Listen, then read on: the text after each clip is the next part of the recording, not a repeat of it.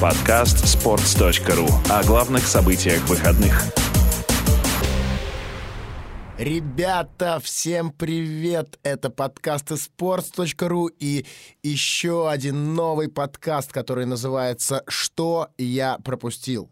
В данном случае я — это ты, наш дорогой слушатель, который прямо сейчас слушает нас. И мы, я, Федька Маслов, и мой друг, коллега, шеф-редактор sports.ru Влад Воронин. Здесь каждый понедельник будем собираться и обсуждать, что же такого великолепного, суперского, интересного и э, незаметного для вас произошло на выходных. Влад, привет! Привет! Давай тогда не будем э, долго тут э, рассказывать, кто мы такие, потому что это никому не нужно и никому не интересно, а лучше расскажем о том, что произошло величайшее событие на планете классика Реал Мадрид против Барселоны Каталонской. Сыграли в эти выходные, в воскресенье, и это была первая классика за, по-моему, три с половиной тысячи лет без Месси и Роналду. Ну, если по Фед... летоисчислению Федора Маслова, то, конечно, да. Да, да, это А так 11 лет. Ну, то именно это я и сказал. Да, ну как тебе? Если честно, я в восторге, а, потому что в какой-то момент все классика приелись из-за того, что они превратились в соревнования Месси и Роналду, которые по своему величию, кажется, превзошли уже свои клубы. И каждый год мы просто смотрели, у кого сколько голов, кто э, забьет на Бернабеу, кто забьет на Камп Ноу. А здесь мы увидели просто совершенно новые команды, гибкую Барселону, которая просто очень сильно давила на Реал очень классно выстреливала быстрыми атаками во втором тайме. Мы увидели Реал, который закрылся в начале, во втором тайме побежал, там, испугавшись того, что вот сейчас уже 0-2, сейчас прям тренера могут уволить по ходу матча.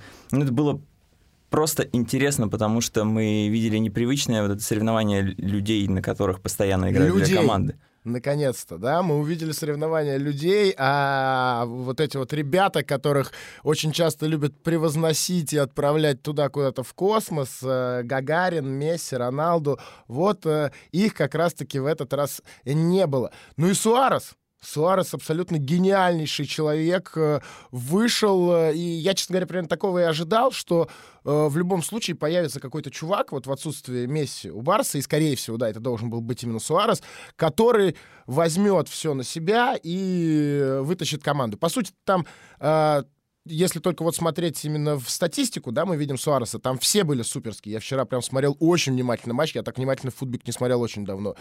Но человек вчера решал и реализовывал так, как э, я, мне кажется, в 16 лет э, не, не реализовывал, э, когда э, впервые дорвался до девушки.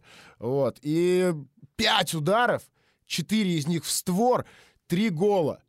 Товарищ Луис, Луис, ну как же ты играл в футбол вчера? Я был просто... Ах! Мне кажется, это вообще многое говорит о соперничестве Барса и Реала, что ты говоришь, вот появился чувак, и это Луис Суарес. Человек уже пять лет один из лучших в мире, но мы только сейчас такие, о ничего себе, да он реально настолько хорош. А еще классная история э, вокруг Суареса, то, что перед матчем, э, Серджи Роберто это рассказал уже постфактум, перед матчем вместе смотрели повторы недавнего классика весеннего Серджи Роберто вместе с Луисом Суаресом, и Суарес ему говорит, парень, ну ты мне не даешь уже такие передачи, вот как в этом матче, чего такое, давай исправимся.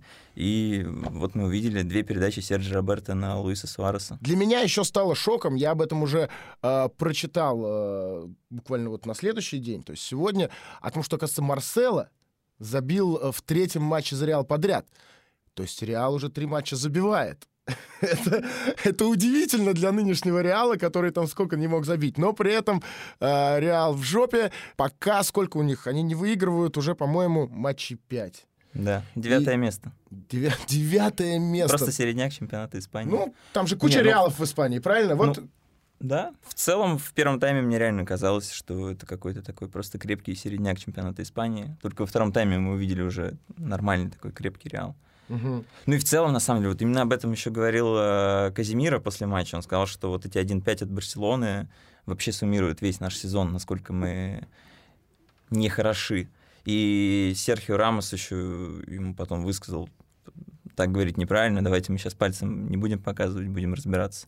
Я даже, честно, вот могу сказать, что некоторой степени доволен, что не было Месси. Ну, понятно, что нельзя, да, желать там людям э, травмы и так далее, но Месси же не человек, да, поэтому что... Не, на самом деле круто, и не было вот этого вот перетягивания, которое мне лично всегда видится в матчах Барса, что он там берет на себя очень много, и круто сыграли. Сейчас э, все говорят, что вот, вот, кто же там, кто же, кто же придет в Спартак, и будет это, ну, суть по всему, кандидатуры две. Валерий Карпин и э, Кононов э, Олег. Олег. Вот. И, ну, вроде как Кононов э, первый главный кандидат, уже чуть ли там... У тебя не- устаревшие немножко данные. Спортэкспресс пишет, что Карпин вырвался вперед. Мне кажется, это вообще классический Спартак, то, что мы сейчас видим. А, в какой-то момент при Карере ка- показалось, что Спартак выздоровел, стал нормальным клубом, стабильным, где все отлажено, хороший результат. Но это, скорее всего, просто было тоже просто воспаление как раз-таки. А обычная ситуация Спартака, вот она. Да, потому что ситуация с выборами нового тренера, когда до последнего непонятно, что же в итоге решит владелец, это прекрасно. И Ну- Карпин уже прилетал в Москву на несколько часов, чтобы провести переговоры. Сегодня, по информации Нобеля Рустамяна из Спортэкспресса, должны быть переговоры уже между руководством Спартака и Ростова и Ростова. Спартака. Это впечатляет. И гла- главная причина называется, что Конан... Есть сомнение, что Кононов справится, что он слишком мягкий тренер, что он часто идет на компромиссы, а Карпин такой жесткий волевой человек, который никому не даст расслабиться. Ну, если реально Карпин... э, Если это все правда, и если Карпина реально назначат тренером, а если подпишут с ним контракт, я буду дико удивлен. Я буду дико удивлен неожиданной для меня вот этой вот гибкости Федуна, который вроде как всегда был таким жестким чуваком, и с Карпином-то он расстался, ну, далеко не в э, лучших отношениях. Ну, насколько, какими могут быть отношения между людьми, когда владелец называет тренера сбитым летчиком, Да, да. который потратил 250 миллионов, это все так. Но сейчас, я так понимаю, что главная логика этих действий э, в том, чтобы чуть-чуть усмирить болельщиков, чтобы показать им, э, чтобы дать им того, кого они, ну, там, понятно, что больше всего они хотят Карреру сейчас, большинство из них, но дать того, кто меньше будет злить их, чем любой, любой другой э, кандидат. И Карпин в этом плане подходит идеально. Подходит просто идеально, и это очень интересно. Я вообще считаю, что люди, которые не меняют своего мнения, это глупые люди. И вот если Федун сейчас проявит такую гибкость, э, э, вернется к кандидатуре Карпина, подпишет с ним контракт, ну прям, Леонид Федорович, я скажу, я вас люблю. То есть Жалко, ты сейчас признался в любви Трахтенбергу да? Конечно, конечно. Потому да. что Федун-то Леонид Арнольдович. Ну это. Еще один тренер, которого уволили тоже на этих выходных, это тренер Фенербахче. И ты обещал мне поведать какую-то мега крутейшую историю про этих гениальных турецких ребят, которые вытворяют э, что-то там. Филипп Каку уволен из э, Фенербахче. Почему вам это надо знать? Команда идет на 15 месте в чемпионате Турции. Одна из лучших вообще. Вот Когда мы говорим чемпионат Турции, мы думаем Галцарай, Фенербахче, Бешикташ. Бешикташ. Вот. Назначили человека летом. Это был сенсационный переход для Голландии, потому что за 5 лет с ПСВ э, Каку выиграл два чемпионата, два суперкубка, мог, э, наверное, рассчитывать на что-то более интересное. В итоге переш- пришел э, Фенербахче, где очень обозлились а, старые тренеры, которые почему-то остались в структуре клуба. И, например, а, человек, который отвечал за физподготовку, намеренно не сообщал главному тренеру, кому из игроков требуется отдых. Он же давал слишком жесткие интенсивные тренировки. Игроки уставали, выдыхались, их не хватало на матче, соответственно, это сказывалось на результатах. В конце сентября произошла какая-то просто уже неимоверная дичь, потому что ассистенты принесли в раздевалку ковер и сказали игрокам, что после матча завернут в него каку и отправят в Голландию. И, насколько я понимаю, это было не один раз даже. Ну И- да, они перформансы с ковром повторяли, какую этого не видел. А В итоге трех тренеров с начала сезона, трех тренеров, ассистентов отстранили. И закончилось все печально, потому что и Каку теперь уволили после очередного поражения. А, Всего две победы в 10 турах. Это, конечно, не уровень Фенербахче, но и то, что происходит вокруг, это Вот, Какой-то э, бред. Какая-то прям дичь дикая. Но а, не такая дикая дичь, которая, конечно, э, вчера случилась еще и в Германии. Был вчера матч бременского Вердера с Байером. Закончилось все со счетом 6-2 в пользу Байера. Самое интересное — это защитник бременского Вердера Себастьян Ланг. Ла- Давай я попробую. Ланкамп. Себастьян Ланкамп. Да, я причем думал, что когда узнал эту историю, надо сразу сказать, что он сделал. Он, ну, он сделал дубль. Человек отметился дублем э, в свои ворота. К сожалению. А самое интересное, за 5 минут. Он Пять- уложился за 5 минут. Я не знаю, таких, по-моему, авто, э, автодублей, как это правильно назвать, еще не было. 72 минута, подача с углового, с левого фланга, он классно замыкает. 77 минута, прострел с правого фланга, подставляет ногу и дубль. Причем это, по-моему, какой-то третий, третий раз в сезоне он вышел, да, на поле. Третий раз в сезоне. Да, причем э, человеку, я думал, что, э, когда увидел, что это случилось, думал, ну, молодой. Вышел, знаешь, там молодого выпускать, нервничал, все, я посмотрел, ему 30 лет. 30 лет, опытный защитник. Он очень опытный. И в матчах с Байером у него всегда происходит какая-то дичь. А что еще было? В сезоне 2008-2009 он делал подкат в центре поля, он пытался остановить контратаку, выбросился в подкат, и мяч от его ноги прилетел в ворота. Он забил с центра поля в подкате. Ты серьезно? Да, это был опять матч против Байера. А мне кажется, уже просто надо, ну, не выпускать его в матче против А мне Байера, кажется, тренер специально. Либо выпустил. так, да. А что же он придумает в этот? А может быть, он пройдет на руках от штрафной до штрафной и сделает ножницы ногами вот так, хлопать будет всем. Интересно. А этот реально у него а, раз в полгода он а, собирает такую продюсерскую команду, и ребята реально сидят, такие лучшие сценаристы придумывают, а, что ему исполнить в новом матче. Круто! Люблю такие ситуации. Э, Как говорится, автогол это гол в свои ворота. Краснодар ЦСКА. Краснодар ЦСКА, ну, Там я тоже вообще- была дичь. Везде, везде происходят суперские вещи. Я не знаю, вот есть что-то, что можно в одном предложении сказать про матч? Давайте, в одном предложении. А, Краснодар выиграл, вышел на второе место, это все через запятую Ну, сейчас. конечно, да. А, справился с проблемами с лимитом, потому что мы знаем, что после того, как а, Павел Мамаев оказался в заточении, Мгм, мгм. а, Узник. узник, да, с тех пор, как Павел Мамаев узник, Краснодару нужно встраиваться в лимит. Хорошо еще, что есть а, Ари, у которого российский паспорт, и он не считается легионером. И приходится каждый раз кем-то жертвовать. На этот раз а, в старте не вышел Вандерсон, человек с самым быстрым дриблингом в лиге, который, собственно, и принес результат во втором тайме. За две минуты Краснодар забил два мяча, выиграл. И кто не заметил второй гол Краснодара? Не заметил второй гол Краснодара человек, которого никто никогда не замечал до этого.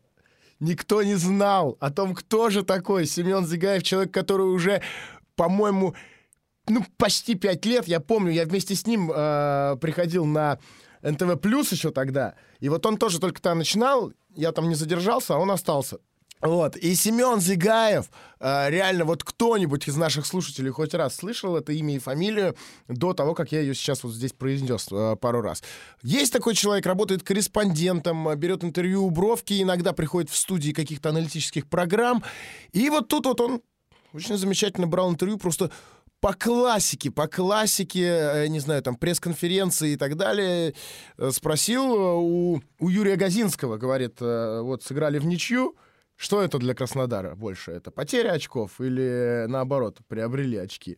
На что Юрий Газинский так э, внимательно дал, он учтиво так очень дал договорить. э, И потом так посмотрел на табло. Мгм. Думаешь, вроде выиграли? И Зигаев сказал, ну, вот так вот. А потом... А а, потом Семен объяснил, что же случилось. В итоге оказалось, что он смотрел футбол на стадионе, все нормально, Краснодар сравнял счет, и ему было пора идти во флеш-зону. Где, Там, где, собственно, интервью где, состоялось. где берут интервью у игроков, тренеров. Оказывается, на веб-арене нельзя это сделать внутри стадиона. Он вышел за, за пределы стадиона, прошел по улице, и пока он шагал, Краснодар забил второй гол. Семен говорит, что Естественно, это гостевой матч для Краснодара, болельщиков не так много. Было тихо, он не понял, что был гол, вернулся, когда на стадион. Видимо, не посмотрел на табло, в отличие от Юрия Газинского, не увидел счет, не посмотрел в интернете, был уверен, что счет 1-1. Ну, вот так бывает. Но потом... Вот так вот, вернее, правильно А, Вот так вот, да. Потом э, Георгий Черданцев э, сказал, что, ребята, ну, это прямой эфир. Так и должно быть. Это вот цитата Георгия Черданцева. Так что, ребят, когда вам все правильно подают по телеку, когда ни- кто-то не ошибается в прямом эфире и все получается без косяков, это какая-то фигня. Так не должно быть. Вот должно быть вот так, как случилось вчера в матче Краснодара и ЦСКА. Манчестер Юнайтед обыграл Эвертон. Обыграл Эвертон, но все равно Муриньо недоволен. Недоволен человеком по фамилии Погба с именем Поль. Который, Человеком, который забил гол. который забил гол, да, но Суть в чем? Поль Погба исполняет пенальти по-особенному. Он семенит маленькими-маленькими шагами, которые даже иногда по Роберто просто... Карлосовски он так исполняет. Это же прям семенение, это Роберто Карлос Ну, это классический. прям супер медленное семенение. И есть прекрасный ролик, где на семенение Поля Погба наложен бег Усейна Болта. Усейн Болт пробегает 100-метровку быстрее, чем Поль Погба пробегает несколько метров перед 11-метровой отметкой. Пог- а, Мауриньо сказал, что ему не совсем нравится такой стиль, а, потому что можно лучше. Вратарь знает, что Погба не будет разбегаться, стоит на месте, ждет и реагирует по удару. И если удар будет не супер мощным, не супер точным, что случится? Вратарь заберет мяч. Заберет мяч. Ну, вот тут так и получилось. Но Погба все-таки первым же успел на добивание, и тут ему повезло. Ну, хватит этого футбола. Хватит. Ну, давай кратко, финально поговорим о том, что был не только футбол, а э, были еще и гонки. Формула-1. И тут я полноценно отдаю слово тебе.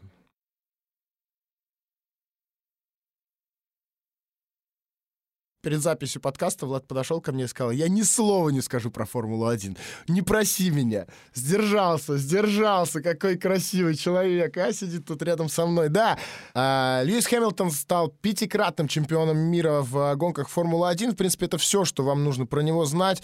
Э, Мерседес уже многие годы круче всех. В этом году Феррари пытался зацепиться, э, но слишком много ошибок по ходу сезона они совершили. И э, вчера в Мексике Хэмилтон хоть и не первый приехал, но набрал необходимое количество очков, чтобы стать чемпионом. И теперь он поет «We are the champions» про самого себя и про команду Мерседес. А еще он может ездить на Не самой, сдержался. на самой старой машине в мире. Он сел на Мерседес, который ездит со скоростью 16 км в час максимум. Он может это делать теперь на всех. Да, кстати, смешно, если он на этой машине проехал бы оставшиеся гонки. Я очень бы хотел на это посмотреть. это прям, это прям отличная идея. Я надеюсь, что э, ребята из э, команды Мерседес э, услышат нас. Все же говорят по-русски, все поймут и сразу так сделают. Фигурное катание. Ну, это главная бомба вообще сегодняшнего нашего подкаста, потому что Елизавета Туктамышева сделала раздевание. Давай начнем с того, что Елизавета Туктамышева выиграла Skate Canada. Skate Canada Она вернулась. goes to Елизавета Туктамышева.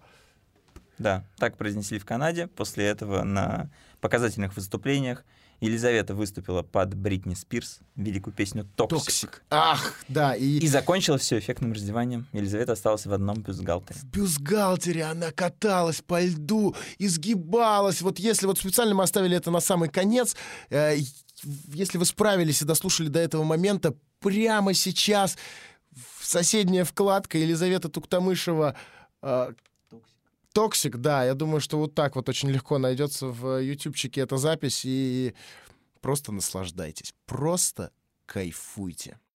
Ну и закончить хочется, конечно же, конечно же, чем мы хотим закончить? Теннисом, теннисом, и сегодня мы с Владом здесь э, э, сидим и в основном обсуждаем футбол, но к нам пришел еще и специальный наш э, теннисный эксперт, э, человек, который э, живет э, в мире тенниса, который думает по э, теннисному всегда. Ну и, собственно, у него дома даже вместо тарелок э, везде теннисные ракетки, из них он ест.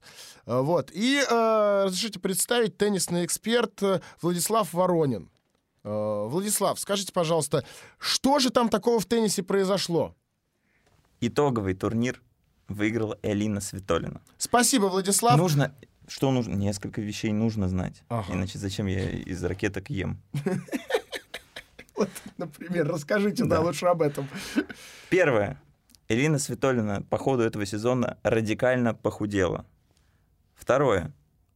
Она рассталась с тренером. Она не обыгрывала теннисисток топ-50 уже очень давно. Девушек из топ-10 она не обыгрывала с мая. И тут она приезжает на итоговый турнир, где только топ-10 выигрывает все матчи и заканчивает сезон четвертой ракеткой мира. Ну все, наверное, на этом будем закругляться. Это был подкаст «Что я пропустил?». Теперь вы знаете, что вы пропустили, но уже не чувствуете себя э, такими несчастными из-за того, что пропустили очень важные вещи. Потому что мы вам с Владом об этом рассказали. Влад Воронин, Федор Маслов. Большое спасибо сервису SoundStream за помощь в записи подкаста.